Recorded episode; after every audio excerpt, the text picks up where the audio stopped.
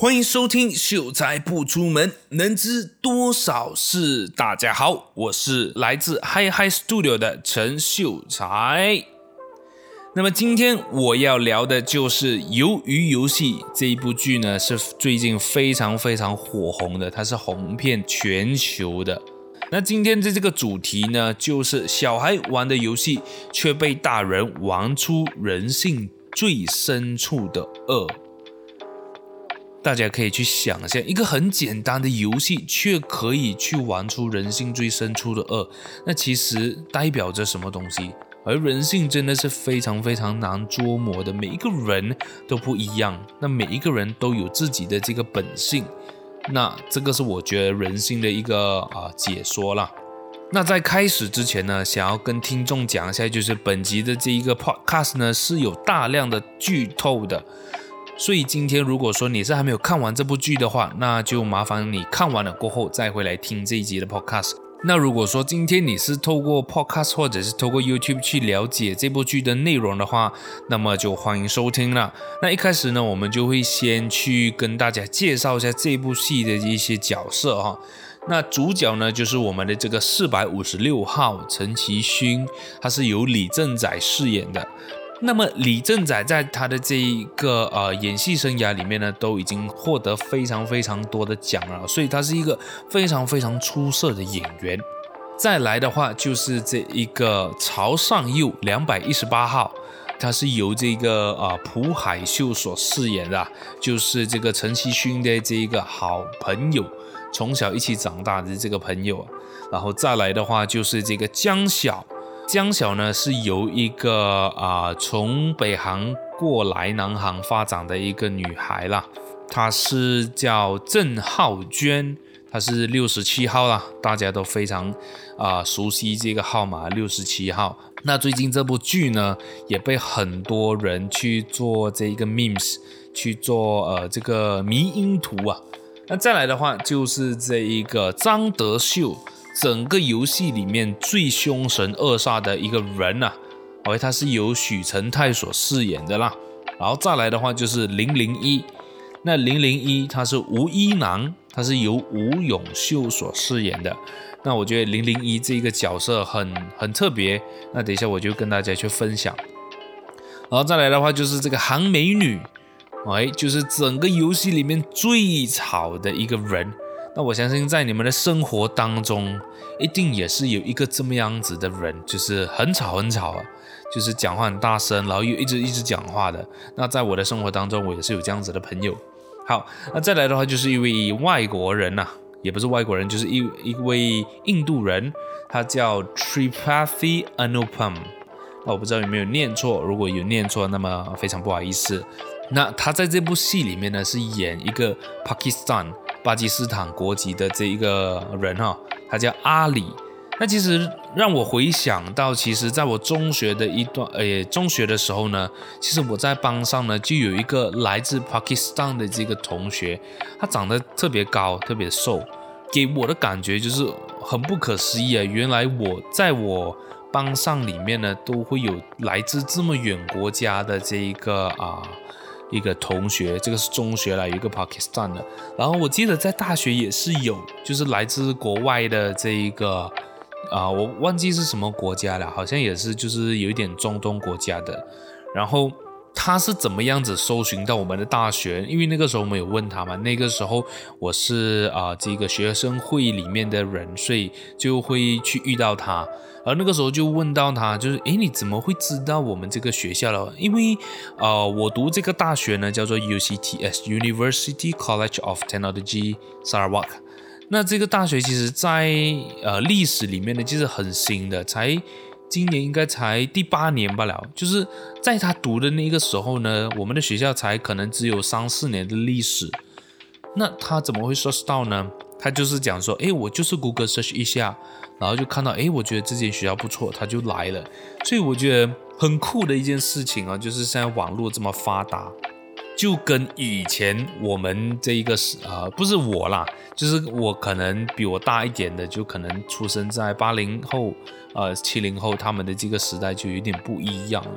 那就回归到这部戏啦，就是他们玩的游戏也是比较属于是呃八零后、九零呃八零后、七零后他们小时候所玩的这个游戏呢？为什么会是这个呃这样子的一个呃设定呢？就是因为这一整个游戏呢，其实是由零零一 OK 这个吴一男去设计的哈，他其实就是这整个游戏里面最大的一个 boss 哈。那我这样在节目这么早就讲出这一个呃彩蛋的话，好像就没有什么意思了哈。但是呃，确实就是在因为他小时候玩的游戏，这个吴亦男小时候玩的游戏，都都把它放到了这部戏的这个六个游戏里面。所以这整个游戏里面呢，它最重要的一个东西，最重要的一个环节就是。今天你参加了这个比赛，你会有奖金可以拿。但是如果你被淘汰的话，其实不是出局的意思，就是会当场直接被枪射杀而死。所以这个时候，我觉得只要有东西是威胁到你的生命，或者是威胁到你身边你爱的人他们的生命的话，这个时候就会体现你真正的人性出来，所以在说为什么讲说这个小孩子的游戏呢，却被大人玩出呃人性最深处的恶，就是因为今天这一个游戏里面呢，它会关系到你的这个生命的去留，所以我觉得在任何事情上呢。OK，不管今天你是在玩游戏，还是甚至是你在生活当中，只要有一样东西它是能够呃波及到你的生命的话，你就会体现你的本性出来了，你就不可能会有 tolerance 了。这部戏的一个精彩的点其实就是在这里啦。总共参加的人呢就会有四百五十六位啦，所以最后一位呢就是我们这个陈其勋，他就是最后一位被入围去参加这个比赛的。这个啊、比赛的这个奖金呢，其实在一开始的时候，他会有埋下一个伏笔，让大家去玩第一个游戏先。那其实我觉得也是一个设定来的，就是我讲说一个年轻人刚毕业出来到职场工作的这一个过程，我觉得就很像是在第一个游戏的这种状态，就是你根本不知道未来的那个 outcome 是什么，但是你。没有办法，你一定要 ongoing，你一定要去。在当下呢，我只知道这个游戏它有奖金，它会被淘汰，但是他不知道说奖金是有多少，他也不知道说淘汰了过后的这个呃情况是怎么样子的。所以我觉得就很像是一个刚出社会的一个人，他所会面对的东西。可能我 go for 一个东西，我知道它会有一个很好的 outcome，但是我不知道这个 outcome 到底可以好到哪里。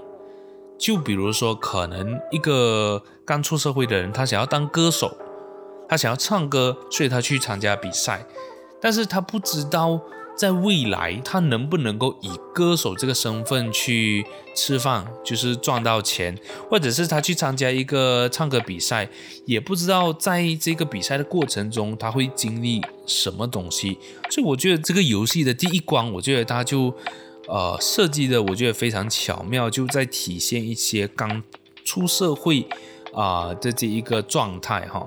就是当他们知道他们上了战场玩这一个一二三木头人嘛，他们玩了过后，当他们发现到诶事情跟他们想象中的有误差的时候，哦有误差的时候，他们就会开始紧张。所以你可以看到，在第一个游戏里面呢。当他们知道说一二三木头人，如果说被发现你有动的话，你就会死。在这一个时候，呃，可能第一个人被射死，第二个人被射死的时候，所有人不是讲所有人，几乎一半的人都慌了。他们明知道这个游戏，如果你动的话，都会被射死，但是他们还是到，呃，他们还是往后跑。就是哇，我不能够向前了，他往后跑，那就代表他动了嘛，对不对？他即使动，呃，跑到那个后面的那个门，他一样还是会被射死。我觉得这个环节，这个部分呢，我觉得它能够体现出，就是在这一个社会上，很多人都是属于这样子的一个状态。即使我已经知道游戏规则是怎么样子走，但我还是因为害怕，所以就导致失去了一些东西。在这个游戏里面呢，其实就是失去生命了。你明知道你动了这个身体，你就会被射死，但是你还是奋不顾身，也不是讲奋不顾身，因为你害怕，你害怕失去生命，所以你还是动了，所以到最后你失去生命了。所以我觉得在第一个游戏就已经。呃，能够体现，呃，不是讲能够体现他，我觉得他想要表达的是一个这样的东西。那当然，他另外表达一个东西，就是说，今天你参加这个游戏，他我我相信他有想要传达一点的东西，就是，呃，你不管在做任何的事情呢，其实是有一半的人，几乎一半的人呐、是会被淘汰的。所以这个也是体现出这个社会上其实。如果你不够强的话，其实你就会被淘汰。那大部分的人都是不够强的，就是一半的人直接被淘汰。所以当四百五十六个人呢，到最后第一个游戏就剩下了两百七十八个人，如果我没有记错的话，就剩两百多个人而已。然后他们就接着玩第二个游戏啊，碰糖的这个游戏啊。那其实这个游戏其啊，我觉得就一般般吧。就是跟着这个游戏，跟着这个规则去走的话，其实它每个游戏都差不多，但是只是玩法不一样罢了。然后就是在游戏里面的一些设计、一些技巧。今天我们也不是要去讨论这整个游戏啦。今天我想要跟大家去讲的，其实它这整部戏的这个中心思想呢，其实在一开始就第一集就已经体现出来了。就是 before 那个游戏还有一个小游戏嘛，大家应该都还记得，就是这个陈其轩跟一个西装男在地铁站去玩的这个游戏。那这个游戏呢，其实就是一个很简单的游戏。那我们就不去讨论这个游戏怎么玩了。就是如果说今天呃，这个是两个人玩的一个游戏嘛，然后如果说今天你赢了，你就会获得十万块韩币。但是如果你输了，你就要给赢的人十万块韩币。这个时候呢，他们就呃，这个陈启轩呢，他的贪念就起来了啦，所以他就决定跟他玩了。反正这么简单的游戏，我就玩一玩嘛。然后他就玩了这个游戏，但是他就一直输，一直输，一直输。那一直输的时候，他原本他是要给钱的嘛，对不对？他要给十万块啊韩币，但是他没有钱啊。其实这部戏它巧妙就是巧妙在，即使今天你没有钱，我也不会逼你拿钱出来，但是他就会用另外一种方式来去，呃，惩罚你，就是他会打你巴掌。那我觉得这个就非常非常巧妙的去讲出这个社会现在的一个情况，就是呃，像我自己本身也有一些朋友。之前呢，在好几年前，他就被骗钱吧，然后他就欠下了很多债。就是这个朋友呢，他就遇到一个很呃一个老板，然后这个老板呢就帮他还掉所有的债，但是他帮他还掉所有的债，也不是要他去还他的钱，也不是要就是还钱给他。他帮他还了所有的债，就让这个我的朋友跟他做工，然后就是有一个合约这样子，要做满几年几年这样子，所以我觉得就很类似这样子的一个情况，就是今天你没有钱也没有关系，但是你必须用其他东西来交换。所以在这部戏，在这个小游戏里面呢，他就是用巴掌去来换这个，去抵这个十万块。所以到游戏慢慢在更进一步的时候呢，就是陈其轩一直在输嘛，一直在输的时候，他就一直被打巴掌。当有一局陈其勋赢的时候呢，他就很兴奋了，他想要把这个愤怒所发泄出来，所以他就想用手直接去打这一个西装男的这个巴掌，那刚好就被西装男给制止了。那西装男就把十万块拿出来，然后给这个陈其轩。那我觉得这一边这边呢，他也是就是有呃体现出一些东西来，就是其实有钱人真的是可以用钱去做很多东西。就像这个游戏规则，就是我有钱，你就不用打我这种感觉。因为像这个游戏呢，给我来讲的话，它就体现了两样东西，就是一个就是人性了。就是陈喜轩的这个动作，他就想要打回这个西装男这个巴掌嘛。在一开始，他也了解了这个游戏规则嘛。如果你没有钱，你就受巴掌。但是这个西装男他是有钱的，但是他也想，就是这个陈其轩呢，他也想打那个巴掌，因为他已经被这个愤怒所啊、怎么讲，蒙蔽了这个眼睛啊，就已经忘记了这个游戏的规则。那么，我觉得在生活上也是有很多这样子的一个例子啦。OK，然后再来的话就是这个社会阶级，就是像我讲的，西装男直接把这个十万块的钞票直接放到这个陈其勋的眼前，跟他讲说：“诶，我有十万块哦，所以你不用打我，你不可以打我。”所以就这样子，这个游戏呃到了最后呢，就是这个西装男呢，他就给了一张卡，一张名片。给到这个陈启轩，然后这个其实就是这个啊，鱿鱼游戏的这个整个游戏啦。OK，就是到最后陈启轩也是进到了这个游戏里面。今天我们想要去探讨的，就是几个人性的课题啦。那第一个呢，就是这个世界上最不值钱的就是信任吗？大家觉得信任值不值钱呢？那我个人觉得，它确实就是最不值钱的。为什么呢？因为信任这种东西，它是没有办法去用金钱衡量的。那我觉得，在这个呃这一句的这一个 statement 来讲的话，我觉得它是没有错的。但是可能我觉得会有人去误解这句话的意思，因为很多人觉得说信任是很值钱的。或者是讲说，大家会觉得说信任最不值钱的原因，是因为很容易遭到背叛。那我觉得相反了，如果说今天信任是可以被背叛的话，那就代表说今天这一份信任它值钱啊，明白我的意思吗？大家，今天我看到地上有两颗石头，但是这个石头如果它不值钱的话，我根本不会来捡起来嘛，对不对？就是如果说今天这个东西它是不值钱的话，根本就不会被钱所影响嘛，对不对？这是我个人的理解啦。所以我觉得这句话的意思是没有错的，信任的确是最不值钱的东西，但是也正因为它不值钱，所以它是一种不能够被取代的东西。我觉得最不值钱的这个信任呢，是最好的一个关系。就是今天我，比如说跟我朋友 A 的这个信任，如果说今天我们这一份信任是需要用金钱来建立的话，或者是需要用金钱来交换的话，那代表说我这一份信任是非常非常值钱的嘛，对不对？可能值一个一千块，值一个一万块，值一个十万块，值一个一百万。但是如果说今天我跟他的关系呢是没有办法用金钱衡量的话，也就是所谓的不值钱。那我们这个关系呢，我们这一份信任呢是非常牢固的，大家明白我的意思吗？所以我觉得在这部戏里面，就有一些人他会觉得说，一定要用钱去换取这个信任，或者是用同等价值的东西去换取这个信任。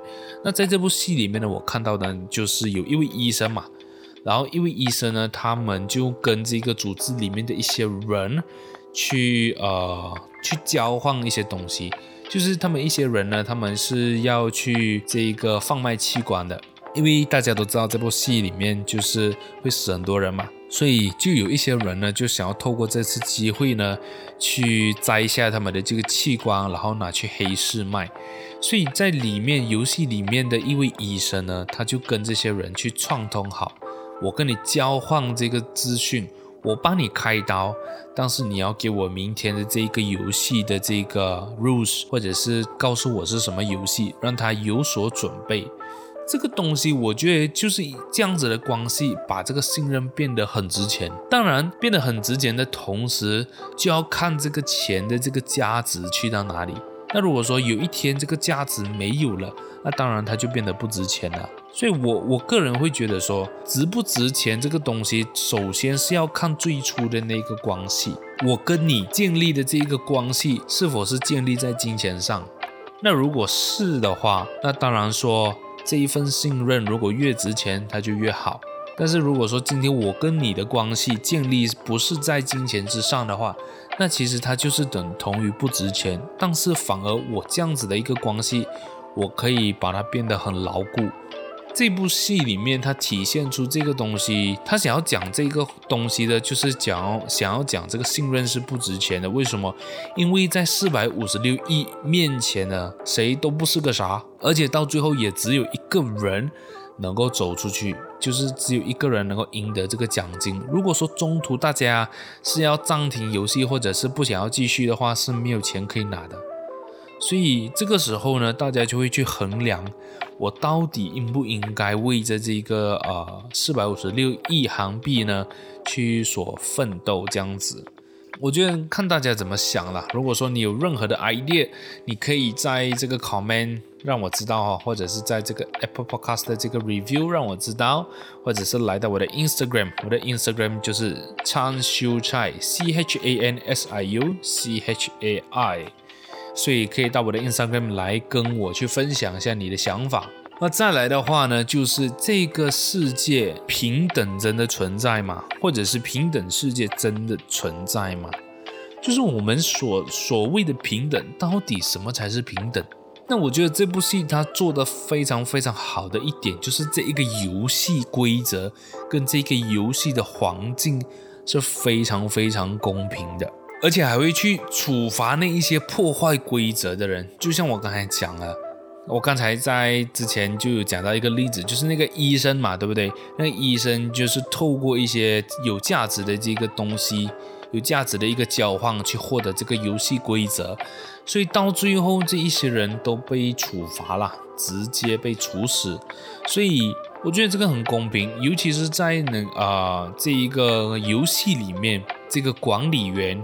他所饰演的一个东西就是这个公比较公正的一个东西，但是我觉得如果你想要玩这个游戏，当然它是突破道德防线的啦，因为毕竟有人死嘛。但是我就讲这个游戏规则啦。OK，这个这个整个体系，这个游戏的体系，它是非常非常公平公正的。我觉得这个他做的好的东西，就是它不会像在现实世界这样子会有阶级，呃，确实还是有阶级分化，但是呃，在现实世界的阶级分化呢，它里面还掺杂很多很多不同的东西。就比如说，我可能可以贿赂，我可能可以攀关系，我可能可以怎么样怎么样。但是今天在这个游鱿鱼游戏里面的这个。体系里面呢，它是没有这些东西的。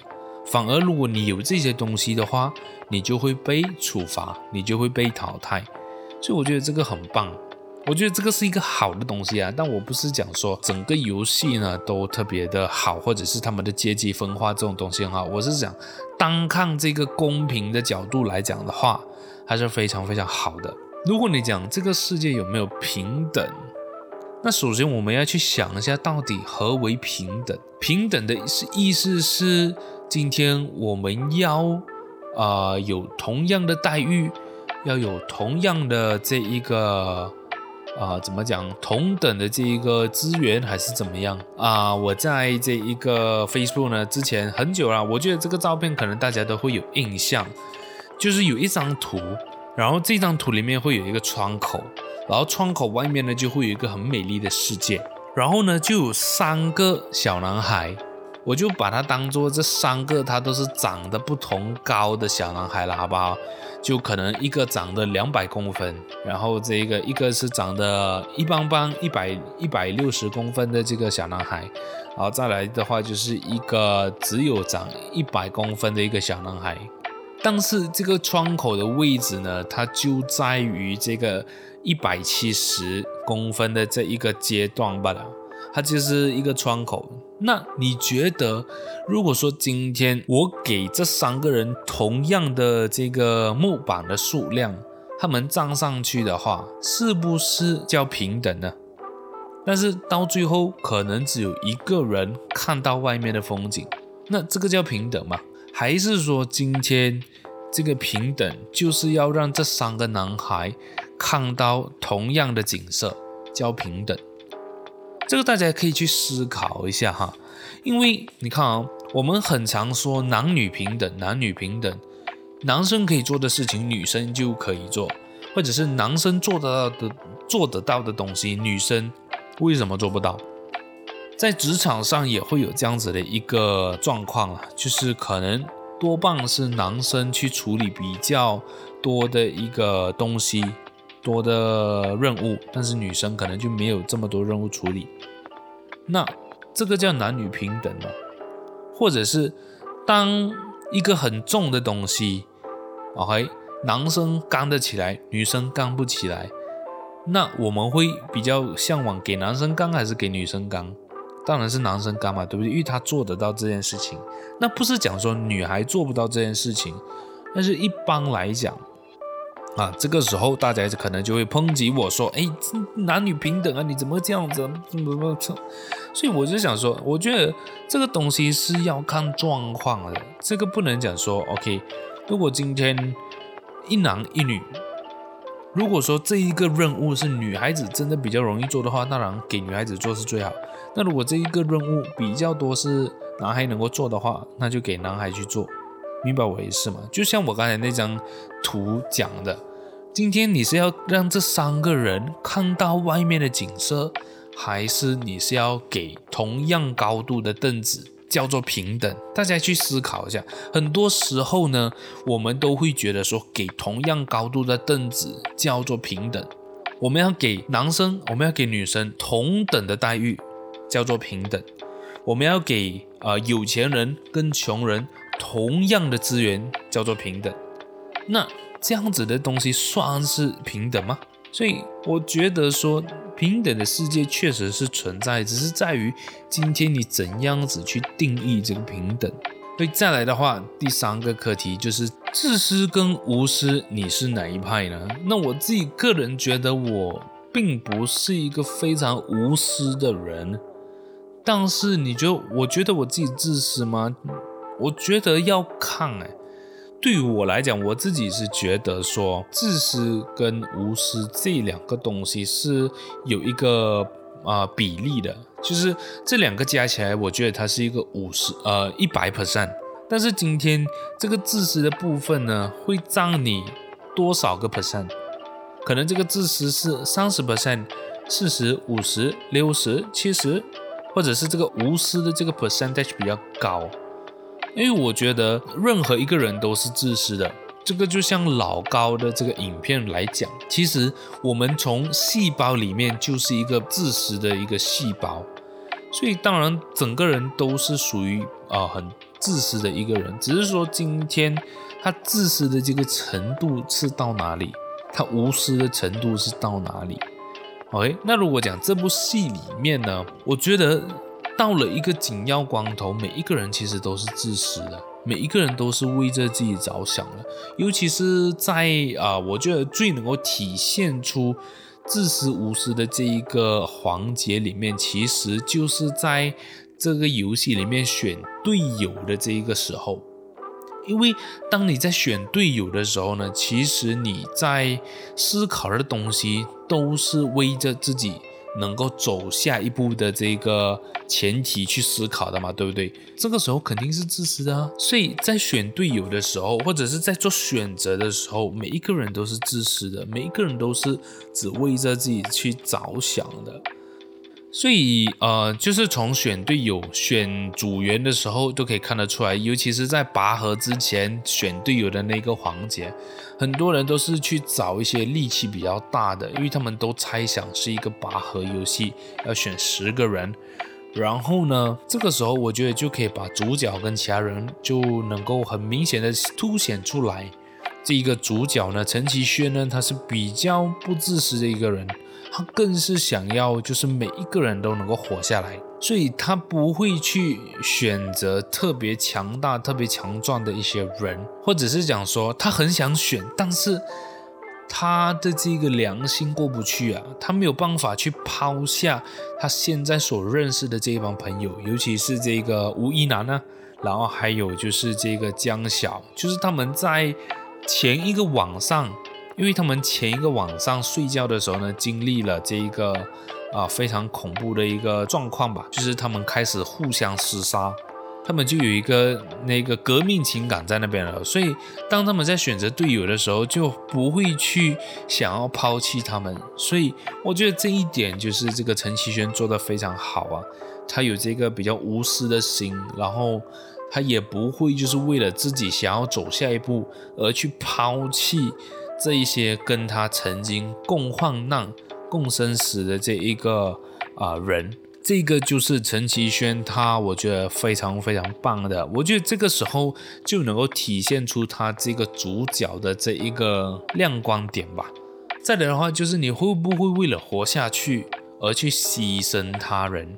那其实，在这部戏里面呢，很明显的可以看到呢，就是在呃玩弹珠的时候，这个朝上佑呢跟这个阿里他们是同呃他们是对手嘛，对不对？这个时候可以用这句话来讲，就是你会为了活下去而牺牲他人吗？因为在这部戏里面呢，其实只有一个人可以活下来，所以这个朝上佑呢，他就跟阿里讲说，其实这一个游戏呢，不一定要淘汰人的，就是要到最后，如果说我们的这个档主都还有在的话，就可以跟那些档主还有在的人做 team。的这个对抗，就是两人对抗这样子，所以他就用这样子的一个方式诱骗这个阿里说，现在呢，你要做的东西就是去探测军情，因为这个曹曹尚佑呢，他只剩最后一粒弹珠了，所以就变成说他不能够再玩下去了，因为他如果再玩下去，他再输的话，那么可能他就会被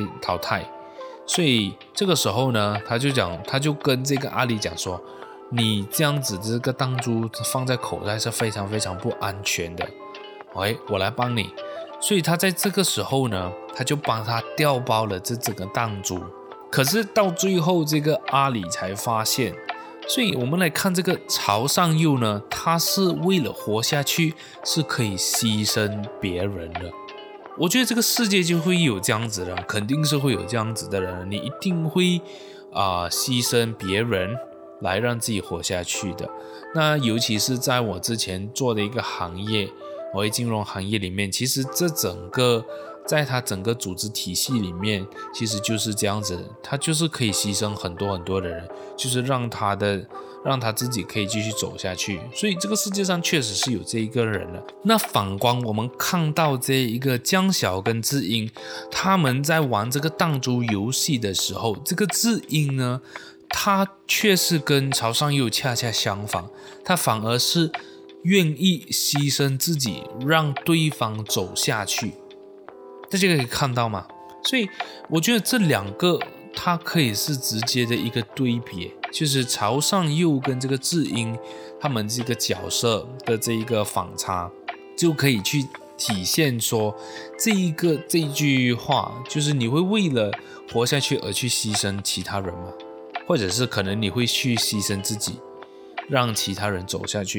所以我觉得在这个世界上确实是有很多这样子的人，就是很多人真的是可以为了去成就他人，然后去牺牲自己。那我觉得这个也是要看那一个情况啦。如果说今天，如果你是像呃呃这个智英他里面有讲的一句话，就是他没有出去的理由啊。即使回到这个现实世界，他也不知道要做什么。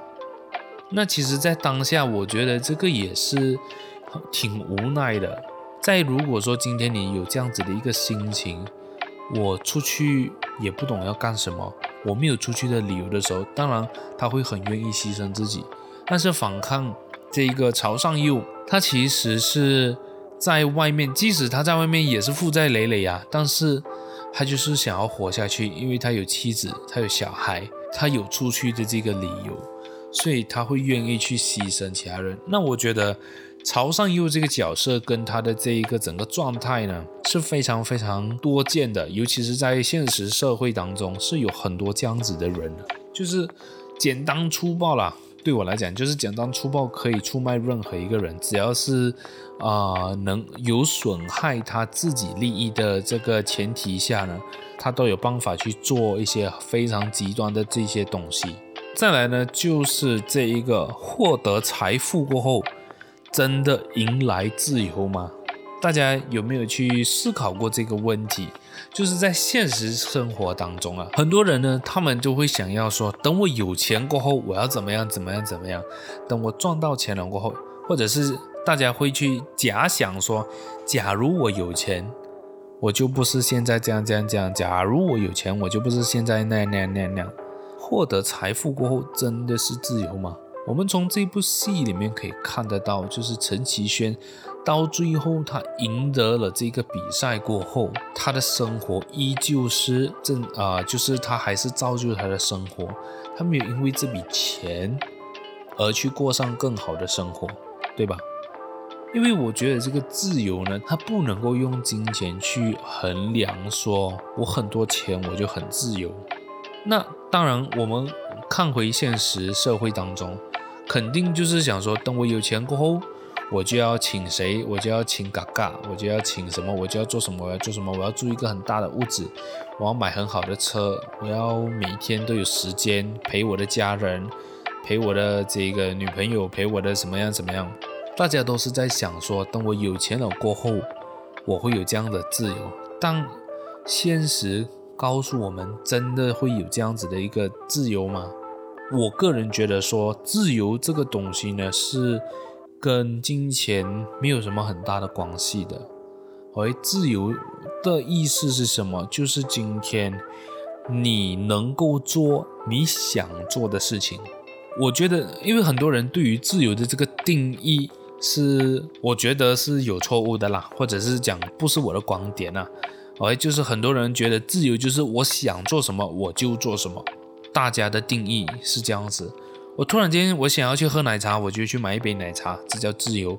我突然间想要看一场电影，我就去我就去电影院买票，这叫自由。对我来讲，这不算是自由。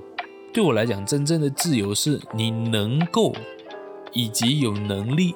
去做你想要做的东西，所以这个时候大家就会去，我我希望大家去思考一个东西：今天你真正想要做的东西是什么？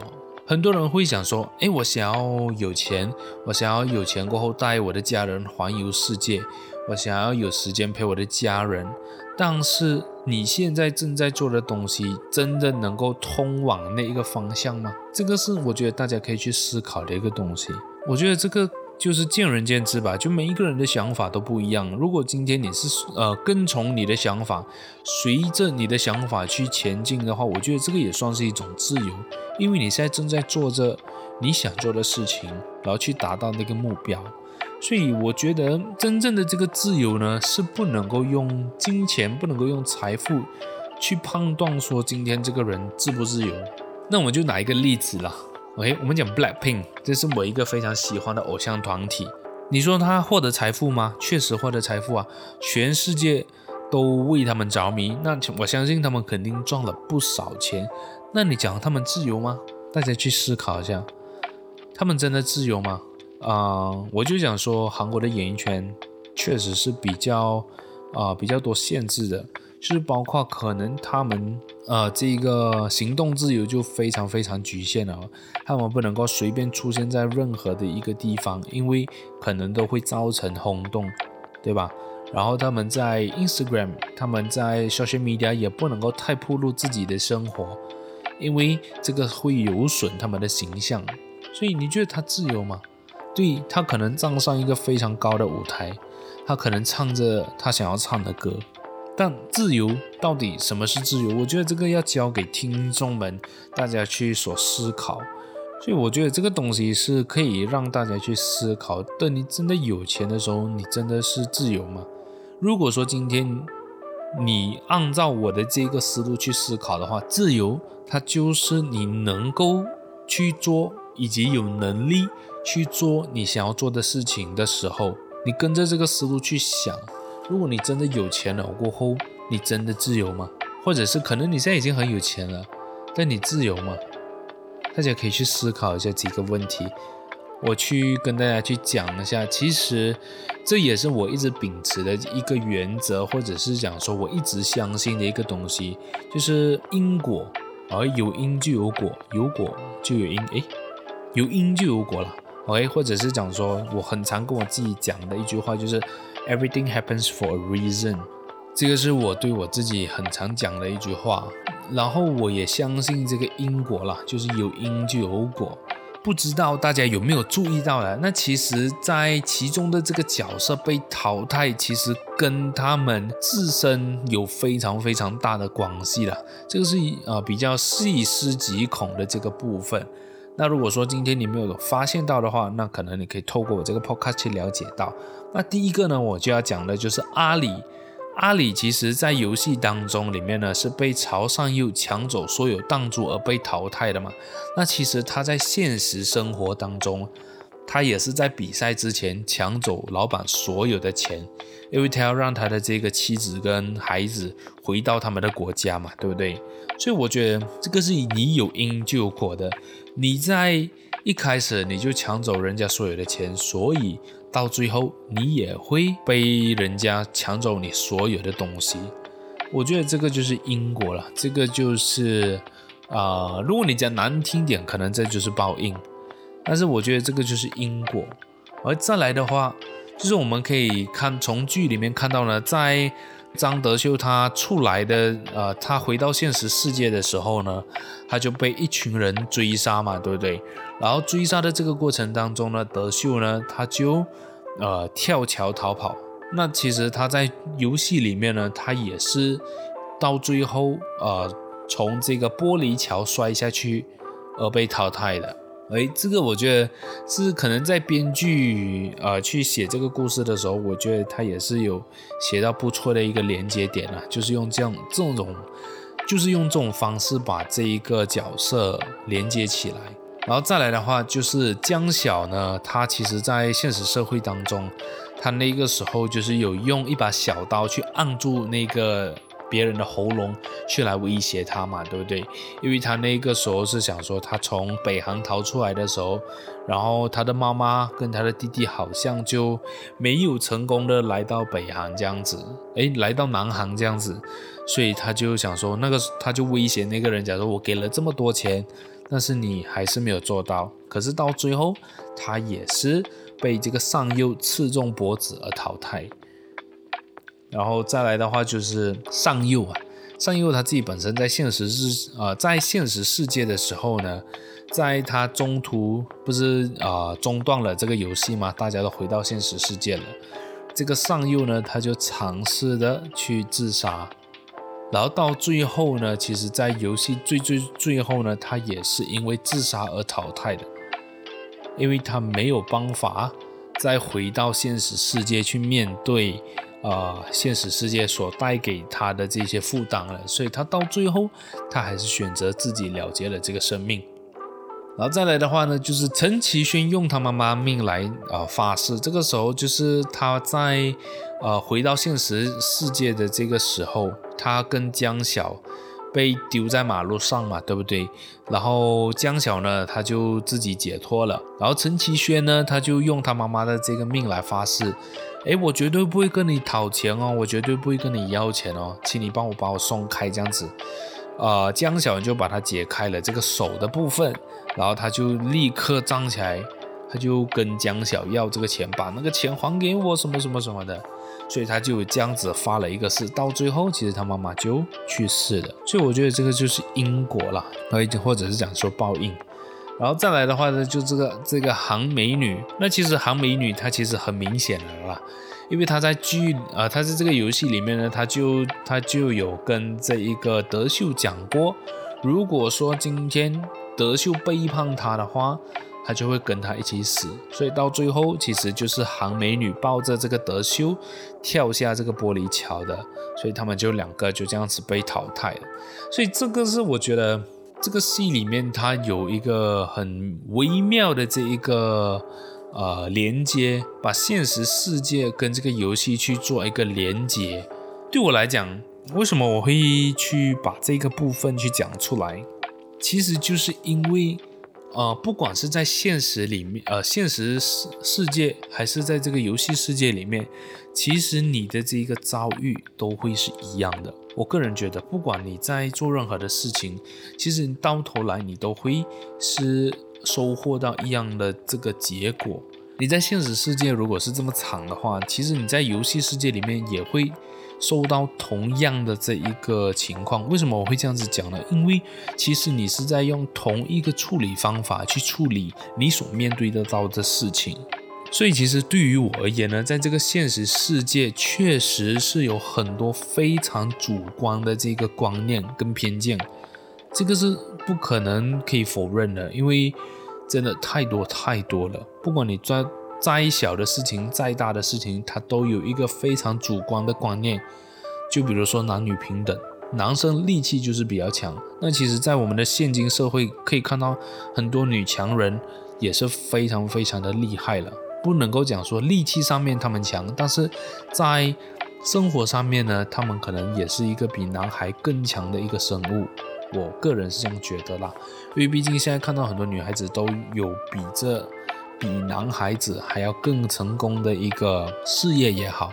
家庭也好，或者是更好的一个生活也好，所以这个世界它本来就是一个比较主观的东西。所以，在我觉得，其实这个就是一种公平啊。就像我刚才在呃，在这个之前讲的这个，他们在现实世界，他们做了一些举动，所以他们在游戏，他们也会以什么样子的这一个状况去结束。所以我觉得这个其实就是一种公平啊，因为这个东西是来自于你自己。如果说今天我想要吃榴莲，那我当然需要去种榴莲树啊，不可能种西瓜树，不可能种木瓜树，不可能种香蕉树，然后我却想要得到榴莲嘛，对不对？所以今天我种了西瓜树，我就会得到西瓜。但是我现在想起来，好像西瓜不能，它不是一个树哦。我就拿一个另外一个例子啊，就是就是这个木瓜树。我今天想要吃木瓜，那我肯定要种木瓜树啊。所以今天我种了木瓜树，我就会得到木瓜。所以就是你今天种了什么样的种子，你就会得到什么样的这个果实。所以我觉得这个是最公平的，不能够讲说今天就是我今天的所有的行为举止都是属于一个比较不能够致富的一个行为举止，但是我却想要变有钱。今天你的这个行为举止就会造就你未来可能三年五年的样子，是有这么一句话讲着的吧？OK，我相信大家都听过这句话，所以我就不去多讲了。所以我觉得不管在现实世界或者是这个游戏世界，你的遭遇都会是类似的，像我刚才讲的都会是类似的，所以这个我就觉得是最公平的一个方式了。因为今天不管你到哪里，你都只种下一种种子。除非你跟我讲说，今天你在现实世界里面你是种下木瓜树，但是今天你在这个游戏世界里面，你想要种一个榴莲树，当然你得到的结果就会不一样。但是如果你今天你在两边，你都是种下一样的种子，那你当然会得到一样的一个果实啊。所以我觉得回归到刚才呃这个最后我们有提到一个课题，就是获得财富后，你会真正迎来自由吗？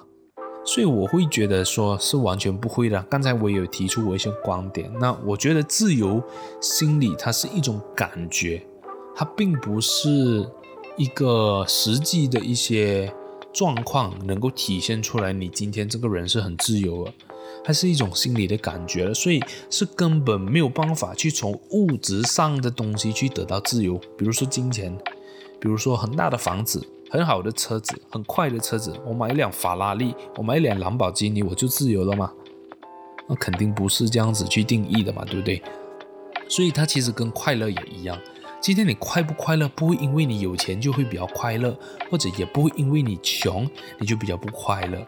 那当然，很多人会觉得穷的时候会比较不快乐，那是因为。你的整个生活，或者是你整个人生生涯，你都是处于一个比较穷的状态，所以你觉得穷是不快乐的。那其实可能，即使你变有钱了，你也不会快乐，因为快乐它不是用物质上的东西去判断，它是从心里面出发的。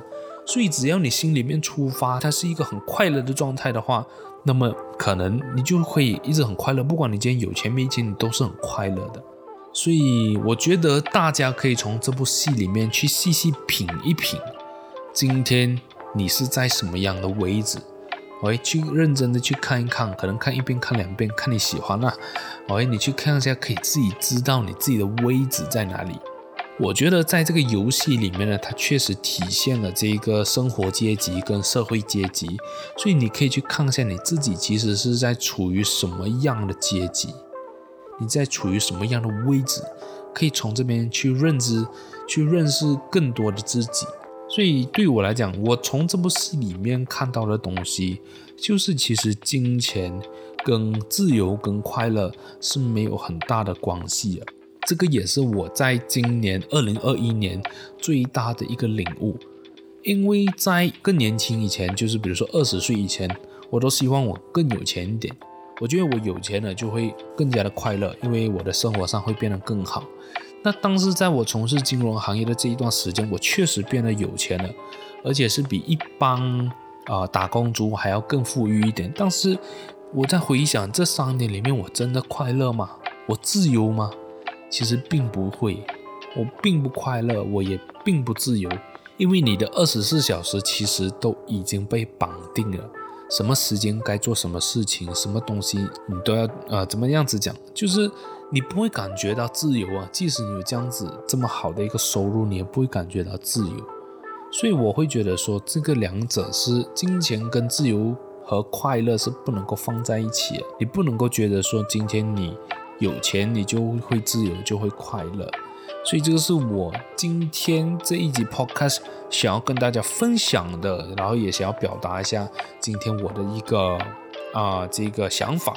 所以今天的 podcast 就到此为止了，但是不要忘记关注我们 Hi Hi Studio 的这个 IG 哈，打上 H Y H Y S T U D I O，就是 Hi Hi Studio 这个 Instagram 上面呢，其实就会去分享一些啊我们最新的一些消息啦。OK，所以如果你喜欢我的声音的话，那么也可以请我喝一杯饮料解渴。让我继续说下去。像我现在已经呃录制了大概一个小时多了，所以我现在是非常非常的口渴。所以如果你喜欢我的声音，就请我喝一杯饮料吧。然后所有的这一个啊、呃、连接呢，都在说明栏里面呢。包括如果说你要 comment，你要啊、就是请我喝一杯咖啡，喝一杯饮料，其实在说明栏你都可以去按到那个 link。那我们下一次再见喽，拜拜。